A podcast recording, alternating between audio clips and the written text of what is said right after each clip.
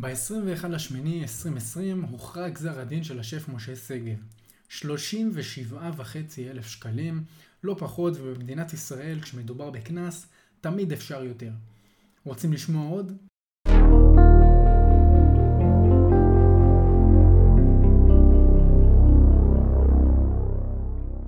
לציין, לפני שנתחיל, כי מה שאני הולך להקריא עכשיו הוא מכתבה שפורסמה בוויינט כלכלה, קישור יצורף בתיאור. אז להלן הסיפור. ב-1 באוגוסט 2018 הגיעו שלושה גברים למסעדת שגב אקספרס ראשון לציון. הם הושבו על ידי המארחת בשולחן הסמוך לשולחן בו ישבו נשים בלבד.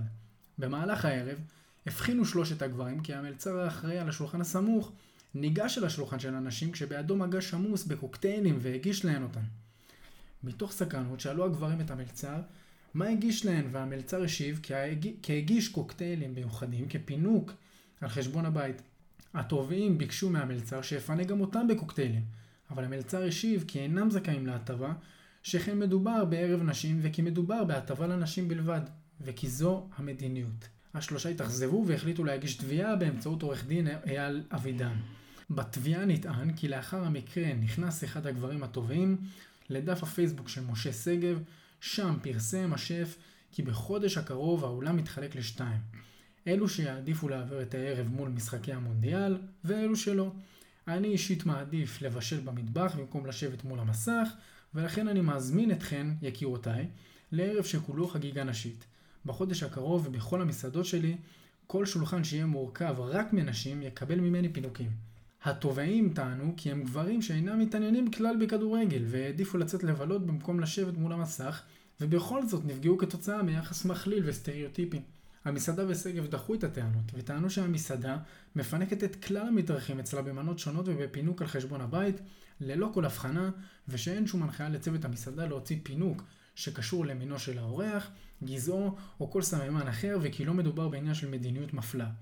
טענו במסעדה שהטובים מנסים לצייר תמונה כוזבת, לפיה באותו ערב רק נשים קיבלו פינוקים, אך הדבר לא נכון. בית המשפט החליט, כאמור, לקבל את התביעה ולראות בתובעים כמי שהופלו לרעה מחמת מינם.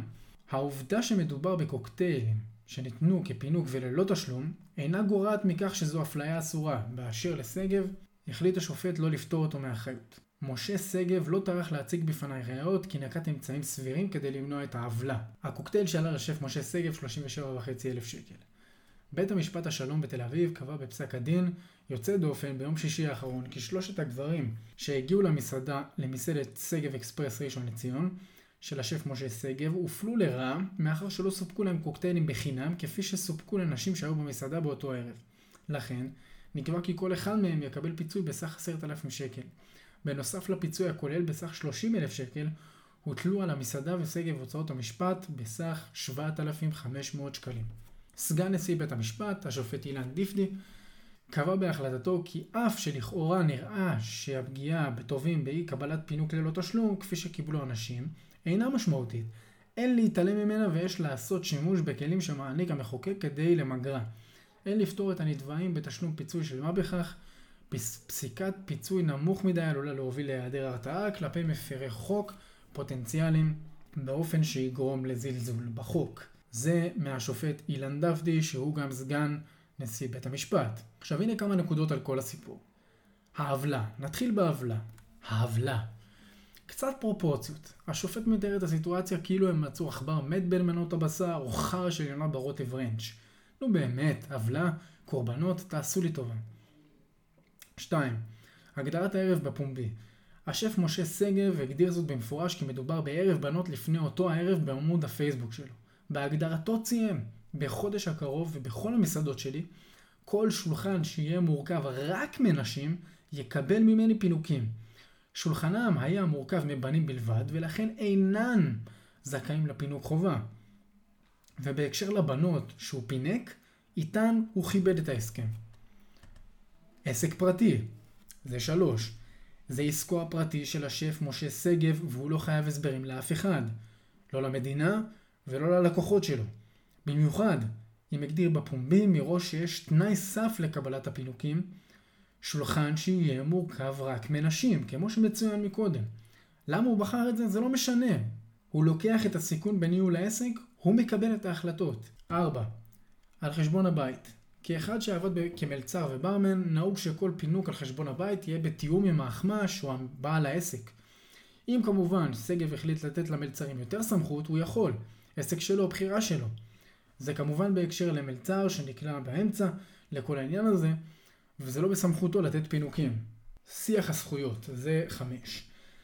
המקרה עם שלושת הפרחחים הללו הוא כבר אחד מיני רבים בקרב היום יום במדינות דמוקרטיות. בן אדם משלם, והוא חושב שהוא כבר הבעלים של המסעדה או המלון וכדומה.